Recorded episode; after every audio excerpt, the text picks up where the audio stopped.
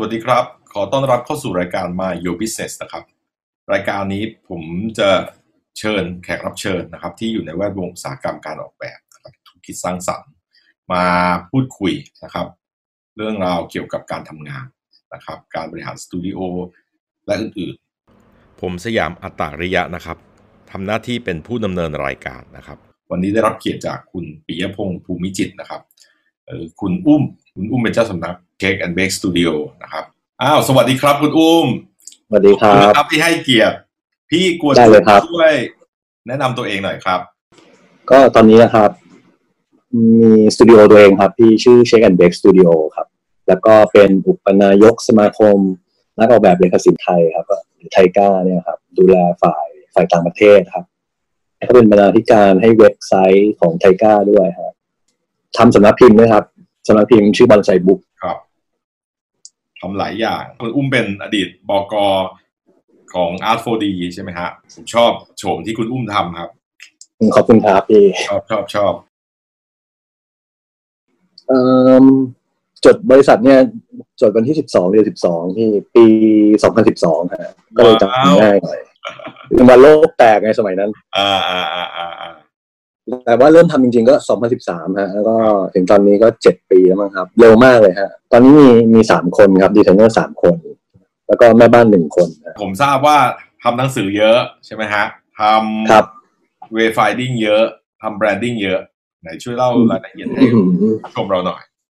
ถ้าถ้าเป็นเปอร์เซ็นต์ก็คือตอนเนี้ย wayfinding เยอะสุดเลยครับ ครับ แล้วก็รองมาก็จะเป็น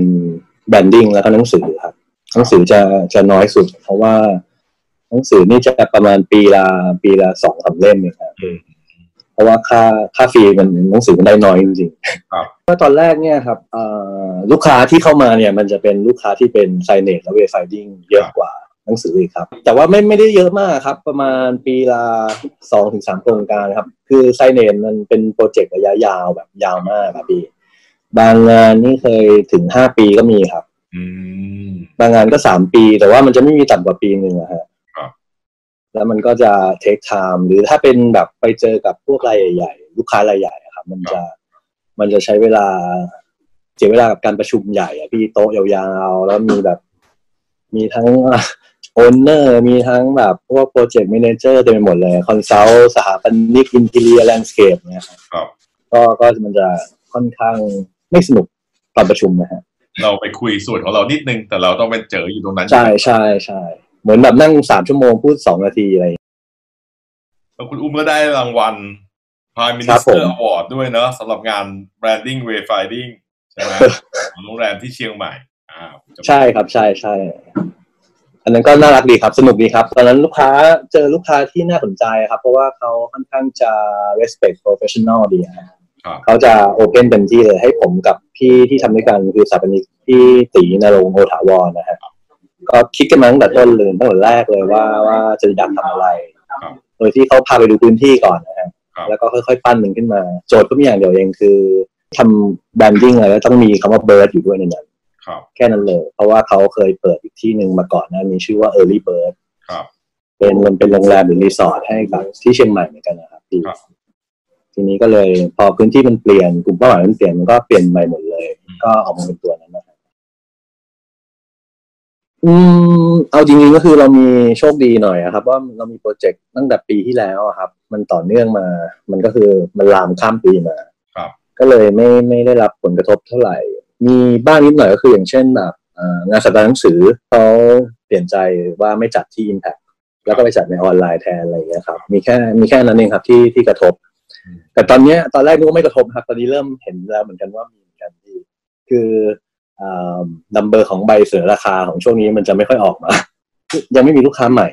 ครับมีแต่ลูกค้าเก่าที่มาซ้ำอีกทีอืมอย่างเช่นแบบหนังสือจากสำนักพิมพ์ลายเส้นอะไรอย่างเงี้ยครับเขาก็ติดต่อมาว่าเออทำเล่มถัดไปเดือนตุลาไหมอะไรอย่างเงี้ยครับ เราไม่ได้เป็นทีมที่ใหญ่โตอะไรนะครับ ทีมเล็กๆ มันก็เลยไม่ได้รับผลกระทบเท่าไหร่อะครับเจ้าของพี่อะครับถามได้ไหมได้ได้ได้คือเราทำงานลูกค้ามาพร้อม ๆ กันเรื่องพร้อมๆกันสองช่วง ปีหนึ่งเราอืมอืมทำหน้าสองหน ก็คือครัทำบงานด้วยพอร์ตเยอะกับทำปฏิทินเยอะ ข้อดีคือลูกค้ามาพร้อมกัน เราทำงานเนี่ยแล้วเราก็จะรับรู้ว่าเราจะมีรายได้ก้อนเนี้ยอุ่นใจว่าเราจะอยู่ได้อีกกี่เดือนกี่เดือนหรืออย่างไรอืมอืมอืมก็จะมีสองช่วงที่มันตูมเข้ามาพร้อมๆมาพร้อมกันเอางานพร้อมกัน ช่วงเวลาทำงานแบบรู้คิวรู้อะไรค่อนข้างแน่นอนส่วนที่เหลือเนี่ยก็จะเป็นช่วงที่ว่าเราอยากจะรับหรือไม่รับอะไรนะครับ ที่ผ่านมาก็จะมีงานนิทรรศการงานต่างๆสมมติเข้ามาแล้วมันมาทับช่วงที่เราทำเนี่ยถ้าเราอยากทำเราก็รับ เราก็ทำอ๋อถ้าเรารู้สึกว่างานมันไม่น่าหนุกเราก็ไม่รับหรืออย่างเงี้ย ซึ่งมันเลยทำให้ปีหนึ่งอะมันจะเทไปที่สองช่วงนี้ และช่วงอื่นเราอะก็จะแบบถือว่าเป็นงานนอกฤดู ซึ่งบางปีซึ่งก็ซึ่งมันคือปลายปีปลายปีกับต้นปีหรือยังไงครับนี่ปลายปีกับกลางปีครับ อือฮึอือฮึมันเหมือนจบช่วงหนึ่งแล้วเว้นอยู่ประมาณสักสองเดือนสามเดือน แล้วก็จะเริ่มโปรเจกต์ใหม่ที่เป็นพีเรียดใหม่ของการทำงานของเราแต่ช่วงหลังเนี่ย พอเราเบื่อ โปรเจกต์ที่เราทำมาซ้ำๆแบบ annual report กับปฏิทิน เราก็อยากลองทำอะไรที่มันแปลกแตกต่างบ้าง ก็เริ่มจากการทราบไปรับงานอย่าง PCDC ช่วงนั้นทำ Creativity Unfold ซึ่งแบบครับมันก็มาช่วงที่แบบปกติเราก็ต้องเซโนกับลูกค้าตลอดเนี่ยแต่ปีนั้น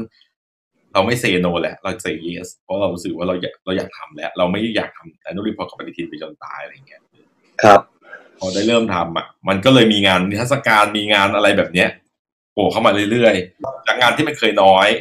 อยู่ มันก็จะไม่น้อยเท่าเดิม แต่ว่ามันก็คือที่เหลือมันมาเป็นโบนัส ไม่ว่าจะเป็นเรื่องของได้ผลงานได้เรียนรู้ ได้เงินอืมทอดออกมาเป็นงานในช่วงหลังๆที่มันเริ่มหลากหลายขึ้น ปีนี้มันก็เลยกลายเป็นว่า มันก็ควรจะน้อยแหละ แล้วก็ทำใจว่าน้อยอะไรอย่างเงี้ย แต่ว่ามันก็มีงานนิทรรศการมีงานอะไรคาคาๆอยู่ แล้วระหว่างโควิด เนี่ยก็มีติดต่อเข้ามาบ้างอะไรอย่างเงี้ย เล็กๆน้อยๆหรือต่างๆก็เลยพอที่จะ อยู่ได้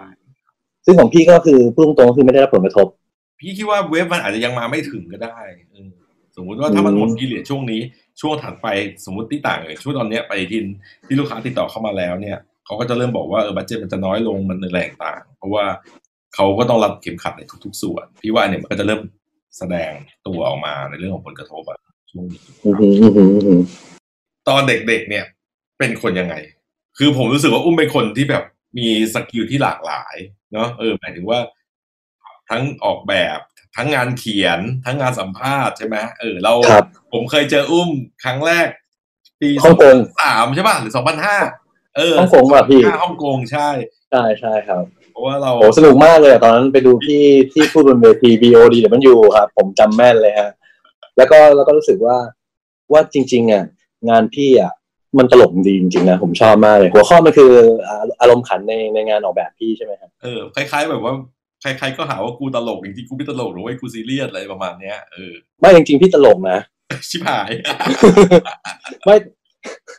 ตลกไม่ใช่ฟันนี่เรียกว่ามีอารมณ์ขันนะครับอ่าตอนเด็กๆอะครับ ก็เรียนโรงเรียนชายล้วนครับ ชอบฟุตบอลอืมชอบการ์ตูนครับชอบชอบต้นไม้ ชอบขี่จักรยานอืม ไม่ค่อยชอบเรียนหนังสืออะครับพี่ชอบเรียนวิชาพละ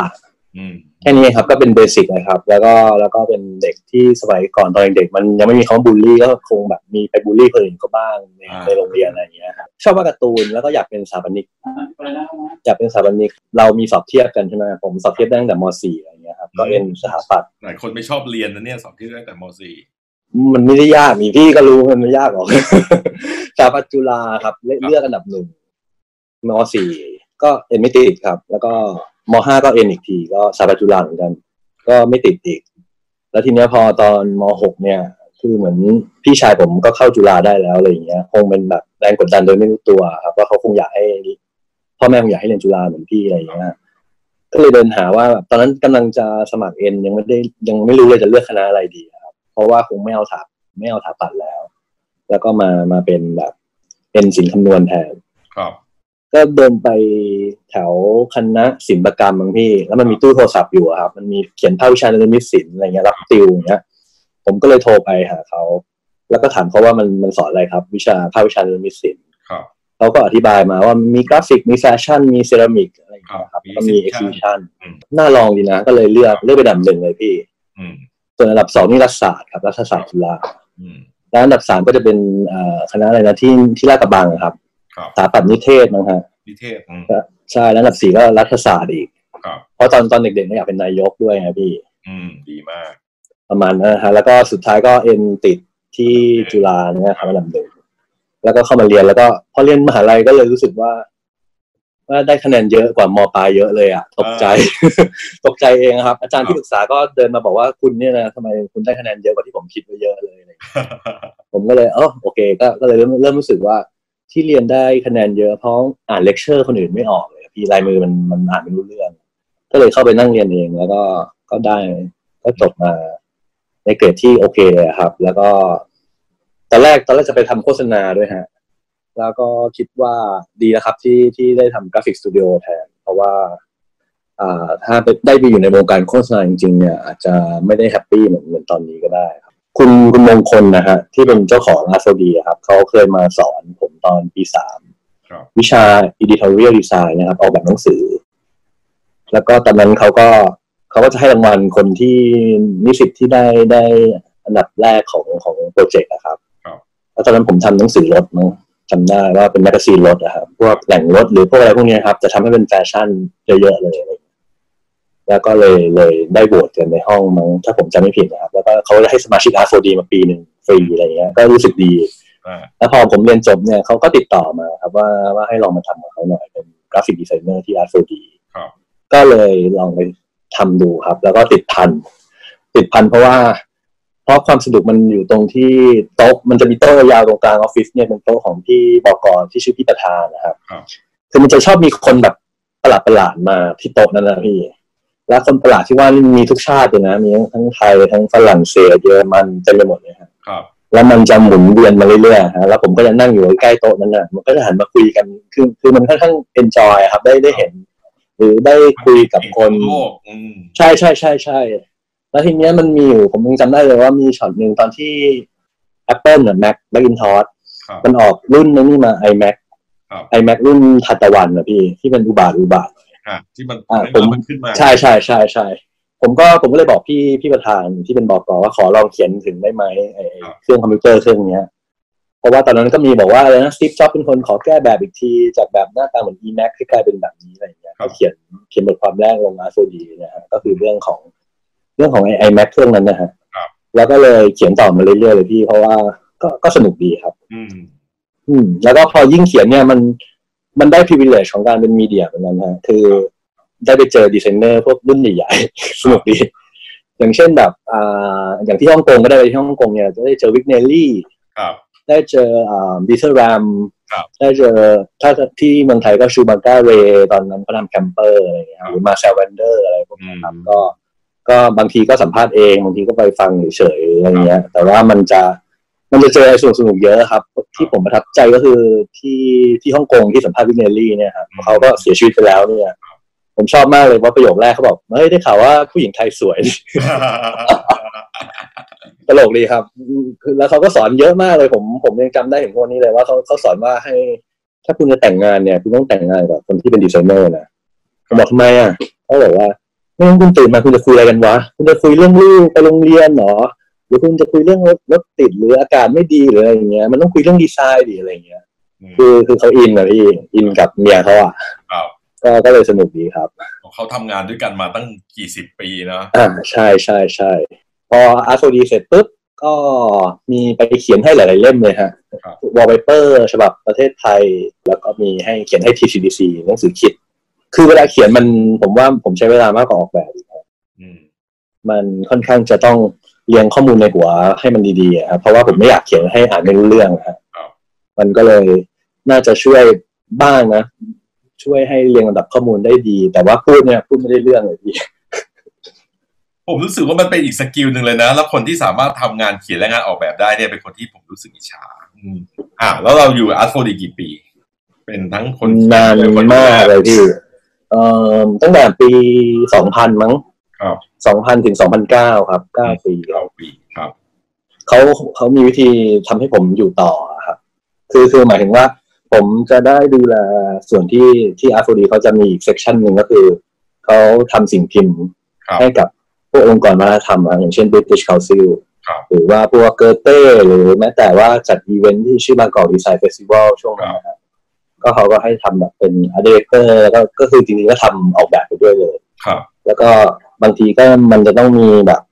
เปลี่ยนสื่อบ้างไม่ให้เบื่อเกินไปอะไรอย่างนี้มั้งผมเดานะฮะแทนที่จะเป็นปริ้นท์อย่างเดียวเขาก็มีทั้งแบบวิดีโอมีทั้งหลายอย่างครับพี่เพื่อเพื่อให้ผมยังสนุกกับมันต่ออะไรอย่างเงี้ยฮะผมก็ ผมก็ขอบคุณเขามากเลยครับ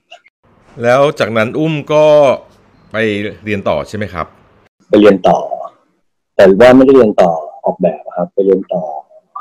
management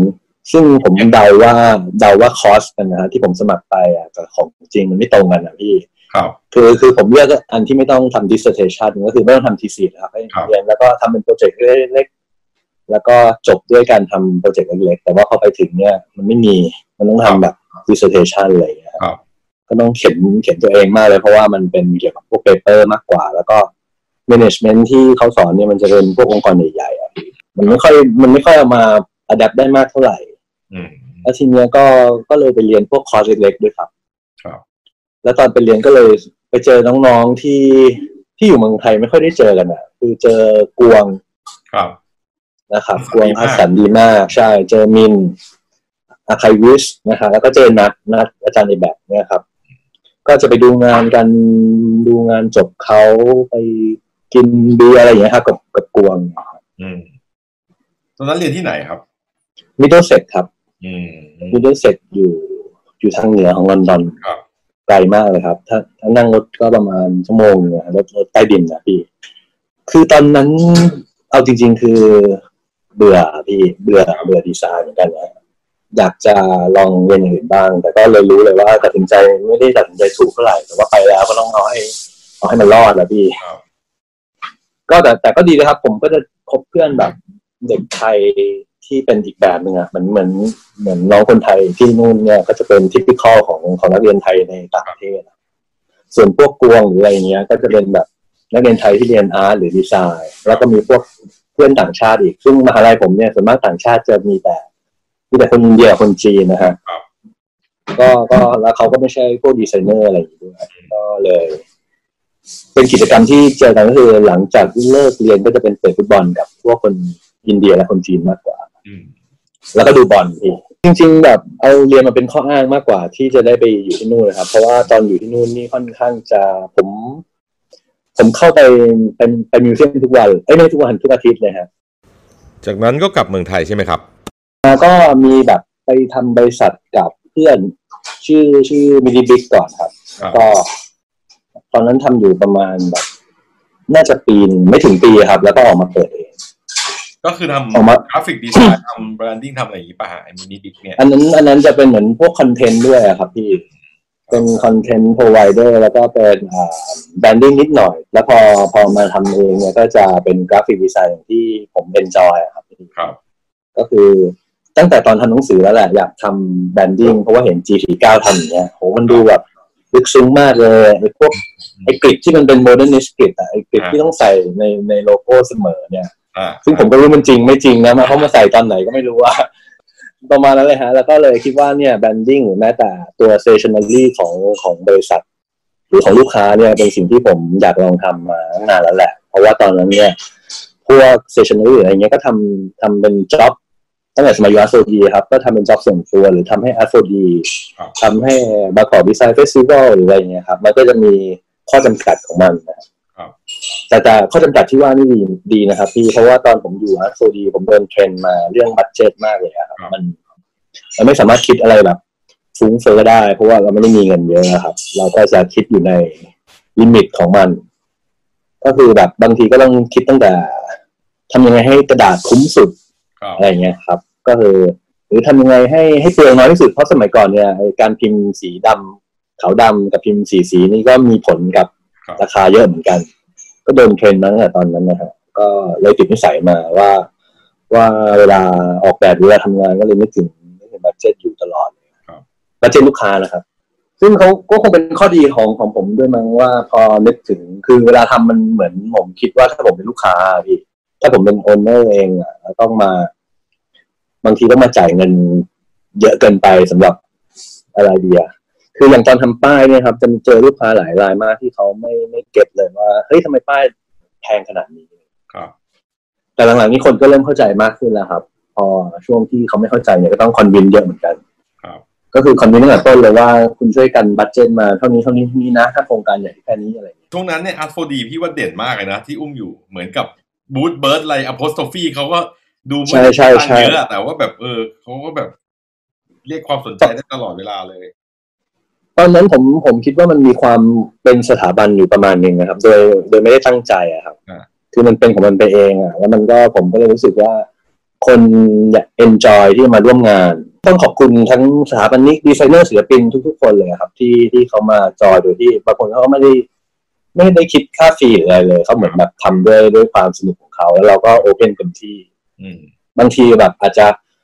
เกินงบไปบ้างเงี้ยเราก็จะพยายามหาวิธีทำให้ได้ครับครับ ก็ก็เลยต้องเหนื่อยหน่อยบางงาน เช่นฝ่ายเซลล์ก็ต้องไปหาหาสปอนเซอร์ให้ได้อะไรเงี้ยครับหรือบางทีก็ต้องทำ support สปอนเซอร์ครับก็เป็นสิ่งที่เข้าใจได้ แต่พอช่วงนั้นสนุกจริงๆครับ เพราะว่าเรียกว่าอะไรดีอะเขาเขาค่อนข้างให้อิสระผมมากเลยอะครับ ว่าทำหน้าผมไม่ทำหน้าปกหน้าปกมาหลายเล่มเลยครับทำทำมาตลอดเลย แล้วก็ให้ทำพวก section พิเศษนะครับอืมอืมยังจำจำได้ว่า section พิเศษเนี่ยรู้สึกว่า มันเป็นเรื่องถ้าผมจำไม่ผิดนะครับ มันเป็นเรื่อง body กับ architecture ก็คือร่างกายมนุษย์กับสถาปัตยกรรมอืมแล้วก็ทำออกมาเป็นเป็นเป็นกระดาษที่มันคลี่ออกมายาวๆได้ตรงหน้าหน้าช่วงกลางอะครับครับ ก็ตอนนั้นก็ดีใจครับที่เขาบ้าไปด้วยกับเรา ก็ก็สนุกดีครับเออ Shake & Bake นี่ตั้งอยู่ตรงนี้ตั้งแต่แรกเลยหรือเปล่าครับ อยู่ตรงนี้ตลอดเลยครับพี่ ตอนแรกก็ทำตอนแรกยังไม่ได้มี Space ตอนนั้น TCDC ที่ Emporium ยังเปิดครับ ก็ไปนั่งเป็นสมาชิกที่นั่นนะฮะแล้วก็ไปนั่งทำที่นั่นแล้วก็รู้สึกว่ามันไม่ค่อย work เท่าไหร่อะครับใช่ใช่มันจะมีห้องให้จองให้ใช้ได้อ่าใช่ก็ก็ไปทุกวันเลยครับครับ Emporium แม่งไปจนแบบเป็นห้างที่ไปบ่อยที่สุดเลยช่วงนั้น แล้วก็สุดท้ายเนี่ยก็เพื่อนที่ที่เป็นเพื่อนคนนี้อยู่ลอนดอนด้วยกันด้วยฮะเขาเขาไปอยู่ลอนดอนยี่สิบกว่าปีอะไรอย่างเงี้ยครับตอนผมไปอยู่ผมก็ไปเจอเขาบ่อยอะไรอย่างเงี้ยครับแล้วพอเขากลับมาไทยเพื่อมาทำอาชีพสถาปนิกเนี่ยครับ เขาก็ชวนมาเอ้ยมาแชร์ space กันอะไรอย่างเงี้ยแล้วข้อดีของมันหน่อยก็คือว่า พออยู่ตรงนี้เนี่ยเราอยู่ใกล้กับบริษัท interior ขนาด ใหญ่เหมือนกันที่ที่ในกรุงเทพเนี่ยแล้วเขาก็จะเขาจะฟีดงานมาให้ครับอืมอืมก็เลยได้ทำโปรเจกต์ที่ถ้าสมมุติว่าไม่ได้มาอยู่ตรงสเปซนี้อาจจะไม่ไม่ได้เริ่มต้นนะฮะ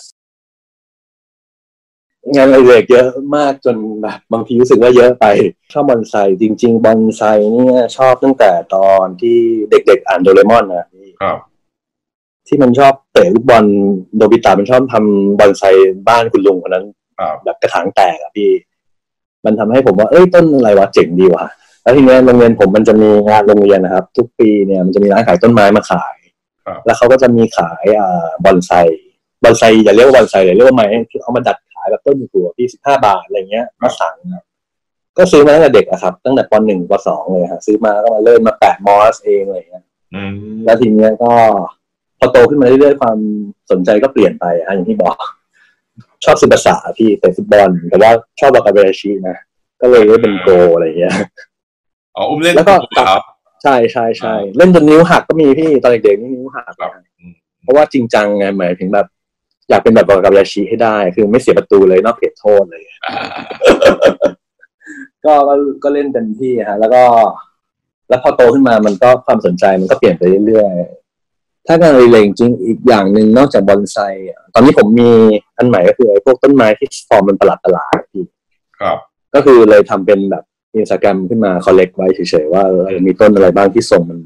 ไม่ค่อยเหมือนต้นไม้ครับบางทีก็เหมือนสัตว์บางทีก็เหมือนปะการังเหมือนก้อนหินอะไรอย่างเงี้ยนี่คือคือผมมีอินสตาแกรมที่เก็บไอ้บอนไซที่ตัวเองทำไว้ชื่อ Bonsai Designer ครับ แล้วพอมาเป็นต้นไม้อีกไอ้ต้นไม้ประหลาดที่ว่าเนี่ย ก็เลยตั้งชื่อว่า Grotesque Plant นะฮะ Grotesque ที่ไอ้ฟอนต์ฟอนต์ sans serif นี่แหละครับคือคนที่เข้าใจมุกนี้ผมน่าจำเกลียดใช่ไหมใช่ใช่ใช่ใช่ซึ่งบอก พอบอกชื่อนี้กับคนไปเนี่ย คนส่วนมากถ้าไม่ใช่ graphic designer เขาจะไม่รู้ว่ามันคืออะไรอืมเขาจะถามว่าทำไมใช้คำยากจังอืมแต่ถ้าเป็นคนที่ทำกราฟิกหรือว่าทำพวก type design อย่างเงี้ยครับเขาก็จะบอกว่าเป็นคนเยอะนะเนี่ยก็ประมาณเนี้ยครับ ก็ไล่เก็บไปเรื่อยๆฮะ แล้วก็ง่ายเลยอีกอย่างก็คืออ่านหนังสือครับ ซึ่งตอนนี้แบบโดน Netflix กับ podcast ทำลายลงนะฮะอืมคือมันมันทำลาย skill ในการอ่านหนังสือไปเยอะเหมือนกัน พี่ว่ามันเป็นกันหมดอะทุกคนอะชอบดูเรื่องอะไรใน Netflix เพิ่งดูดาร์กจบไปฮะครับ แล้วก็เพิ่งมารู้ว่าตัวเองชอบดูซีรีส์เกาหลีเมื่อปีนี้เองอะพี่ มันน่าตื่นเต้นลูกมากเลยจากอะไรผมครับ เรื่องอะไรครับอันนั้น ผมล่าสุดที่ผมชอบชื่อเรื่อง My Mister ฮะ พี่ถ้าพี่ชอบพี่ลองดูได้เดี๋ยวแต่ก่อนหน้านี้ก็ชอบที่ชอบคือชอบ Sky Castle ฮะอืมคือที่เป็นเรื่องของอ่า แม่กับลูกที่เรียนมปลายจะเข้ามหาลัยอะฮะมันเป็นเหมือนเรื่องการเข้ามหาลัยของลูกครับที่พ่อแม่เนี่ยเข้ามาเอี่ยวด้วยครับแล้วก็มีการฟาดฟันกันพี่พี่พี่ดูป่ะครับซีรีส์เกาหลีพี่ดูแต่อะไรป๊อปป๊อปๆอะ อย่างไอพวก Crash Landing on You พวก Wake Up On อะไรอย่างเงี้ย พวกอะไรอะครับ e t a w o n Class อะไรอย่างเงี้ยเออเป็นพี่เป็นสายป๊อปป๊อปอ๋ออิแทวอนก็สนุกดีนะครับพี่ครับ ก็เสร็จแล้วก็ดูดูอีกเยอะเลยครับ แล้วก็ดูหนังในพวกซีรีส์แบบโปแลนด์ก็มีอืมเอ้ยเอ้ยฟินแลนด์ฟินแลนด์ครับฟินแลนด์เช่นแบบ Bordertown อืมคือพอ Netflix มันเอาของมาฉายเยอะเนี่ยมันจะมีหนังจากประเทศที่แบบ ประเทศที่เราไม่ค่อยชินน่ะมามามาฉายให้ดูเยอะ ผมว่าก็ก็สนุกดีครับ ไล่ตามดูดู American Horror Story ดูอะไรพวกเนี้ยครับอืมดูเยอะมากเลยพี่ จนรู้สึกว่าเสียเวลามาก ๆ เลยชีวิตเลยอะ รวมทั้งอีกอย่างหนึ่งก็คือผมว่า AI AI ของใน Facebook กับพวก Twitter เนี่ยอันตรายเหมือนกันมันชอบ feed มาแต่เรื่องที่ที่มันเดาว่าเราอยากรู้ไงแล้วมันก็เลยไปทางเดียวกันหมดเลยอะอืมคือไม่ค่อยมี content ที่มันแบบหลุดจากจากสมองกลของพวกมันอะแล้วผมคิดว่ามันค่อนข้างแบบ narrow มากๆเลยถ้าอืมถ้าเรายังอ่านเรายังเชื่ออย่างนั้นต่อไป คือมันเล่นเอาแบบ ผมไปกดไลค์อะไรมันก็จะเอาคล้ายๆนั้นมาให้ดูอย่างเงี้ยอืมอืมแล้วมันก็มีแต่มุมเดียวอย่างเงี้ยผมอ่าไม่ค่อยโอเคเท่าไหร่อืม คือหลังๆเลยพยายามหา free paper อ่านครับพี่พวกแบบที่มันแจกตามสตาร์บัคอะไรอย่างเงี้ยครับคือมันจะมี content ที่ที่ผมไม่ได้เป็นคนเลือกเองอะคนอื่นเขาบอกเขาเลือกมาให้อ่านก็ก็ enjoy ครับครับ แล้วพอโควิดมาปุ๊บ free paper หายหมดเลยอืมแบบเซ็ง ไม่รู้หายไปไหน ก่อนที่มีโควิดผมชอบอยู่เล่มหนึ่งฮะ มันชื่อ Business Today มั้งของไทยนี่แหละครับแล้วพอผมจะอ่านที่ Starbucks ที่ตึกข้างล่างเนี่ยฮะ แล้วพอมันมีมีโควิดปุ๊บเนี่ยหนังสือพิมพ์ธุรกิจเล่มนั้นหายไปเลย หายไปแบบหายไปเลยนะพี่ แล้วพอดแคสต์ที่อุ้มฟังตามใครอยู่ครับ ตามอะครับ ก็ standard พี่ ตาม power game อะไรพวกเนี้ยฮะ แล้วก็ library ครับรวมทั้งอ่าชื่ออะไรนะสนที่ทอล์กอะไรพวกเนี้ยครับอืมก็คือก็ส่วนมากจะไม่ได้ฟังบันเทิงอะพี่ครับ ฟังก็คนสองคนสองผีนี่ไม่ใช่พอดแคสต์ใช่ป่ะนั่นยูทูบใช่ไหมไม่รู้อะพี่รู้จักอะไรน้อยมากเลยอะเออโลกแคบคนมาสอกงผีครับผมเดี๋ยวผมต้องจำได้มาผมชอบดูคนอื่นครับ ชอบดูคนสองผีก่อนที่เขาจะโดนแฉว่าแบบหลอกลวงเนี่ย ผมรู้สึกว่าสนุกดีทำไมถึงชื่อเชคแอนเบกโอ้โห ชื่อเชนเบย์อะครับ มันครับมี มีคนถามผมอย่างเงี้ยแล้วแล้วมีอยู่คนเดียวในโลกนี้เลยครับ ที่ที่เขารู้ว่ามันมาจากอะไร ซึ่งผมตื่นเต้นมากที่เขารู้เขาเป็นคนออสเตรเลียว่าว่ามันมาจากหนังเรื่องหนึ่งที่ครับ มันเป็นคำพูดของของตัวละครในหนังนะครับครับซึ่งมันไม่มีความหมายอะไรเลยพี่ไว้เดี๋ยวผมจะส่งคลิปให้แล้วกันครับผมจำชื่อเรื่องไม่ได้แล้ว แต่ว่าตอนที่ตอนที่คนคนนั้นเขาบอกว่าใช่เรื่องนี้หรือเปล่าผมก็อึ้งไปเหมือนกันแล้วก็เลยบอกว่าใช่อืมเพราะไอ้คำว่า shake and bake เนี่ยไอ้ตัวละครมันเป็นเรื่องของนักขับรถนะฮะครับ นักขับรถเป็นหนังตลกครับพี่อืมหนังตลกแล้วก็แล้วจะมีตัวละครตัวหนึ่งที่เหมือนเป็นแบบ supporter ของพระเอกเนี่ยมันจะพูดแต่คำเนี้ยเวลาพูดกับนักแข่งรถฝั่งตรงข้ามครับซึ่งผมผมฟังแล้วผมแค่รู้สึกว่ามันตลกดี Ricky,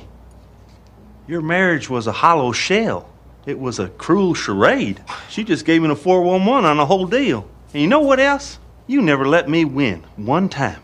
I thought we had a good thing going. Shake and bake. You're doing great. You just keep it up. Keep, keep it up. Keep it up. And Mr. Dennett told me Yeah. that it's my time now. Oh, really? That Shake and Bake is dead. And we just came up with a new nickname. Oh, that is. It's so good. I got a new It's so nickname. good. the Magic Man. แต่แต่ว่าพอพอเรื่องมาแล้วเนี่ย มันคงต้องทำให้มันดูแบบน่าเชื่อถือขึ้นมาบ้างเพราะว่าตอนที่เปิดเปิดบริษัทใหม่ๆมันนี่ต้องมีความหมายแล้วล่ะถ้าอย่างนั้นใช่เขาจะรู้สึกไม่ดีกันนะครับ เขาจะถามว่านี่อะไรเนี่ย หรือครับแบบ ชื่อบริษัทอะไรนะเชคแอนเบกหรออะไรเงี้ย ผมก็เลยต้องต้องบอกเขาว่ามันมันดีไซน์มันก็เหมือนทำอาหารอะไรเงี้ยฮะก็คือทำให้มันกลมกล่อมให้มันอร่อย แล้วเสร็จก็นั่นแหละครับ มันก็เลยมาเสริมๆกันนะครับว่าเราเราทำให้รสชาติกลมกล่อมในในวัตถุดิบนั่นแหละครับ แล้วอีกอย่างหนึ่งอ๋อตอนอยู่ที่อังกฤษผมผมทำอาหารด้วยครับทำอาหารเองก็เลยรู้สึกว่าเหมือนออกแบบเลยเวลาทำอาหาร เวลาทำรสชาติเสียอะพี่แบครับบทำให้มันเราต้องแก้รสเค็มต้องแก้รสหวานหรืออะไรเงี้ยผมว่ามันเหมือนผสมสีเลยพี่ครับ ก็ก็ก็เลยรู้สึกว่าเออจริงๆแล้วเวลาทำอาหารเนี่ยมันคล้ายๆกับคล้ายๆกับการออกแบบประมาณหนึงเลยอืมซึ่งมันก็รวมไปถึงบอนไซด้วยผมว่าผมอาจจะเป็นพวกชอบแบบคอนโทรลก็ได้พี่คือบอนไซมันก็ต้องควบคุมต้นไม้หรือใช้การดัดหรือปรับแต่งทรงหรืออะไรอย่างเงี้ยครับที่จบลงไปแล้วนั้นนะครับ เป็นตอนแรกนะครับ จากทั้งหมด 3 ตอนของ แขกรับเชิญคนที่ 3 นะครับ คุณอุ้มปิยพงษ์ภูมิจิตจาก Check and Bake Studio นะครับพอดแคสต์รายการนี้นะครับ ดัดแปลงมาจากคลิปวิดีโอของรายการเราที่ลงใน YouTube นะครับ ในวิดีโอเนี่ยจะมีภาพตัวอย่างงาน แล้วก็ภาพประกอบอื่นๆ หากสนใจรับชมเป็นวิดีโอรบกวนติดตามเราในช่อง YouTube ด้วยนะครับ รายการ My Your Business นะครับ เป็นรายการพูดคุยกับนักออกแบบ หรือคนทำงานในอุตสาหกรรมสร้างสรรค์ ผลิตโดยบริษัท Pink Blue Black and Orange นะครับ ด้วยความร่วมมือกับสมาคมนักออกแบบเรขสินไทยหรือไทก้าครับ ขอบคุณทุกท่านนะครับที่ติดตามฟัง แล้วก็รบกวนไปติดตามชมรายการตอนอื่นๆ จากแขกรับเชิญท่านอื่นๆ ในเพจของเราใน Facebook แล้วก็ในช anel ของเราใน YouTube ด้วยนะครับ พบกันใหม่กับตอนหน้า สวัสดีครับ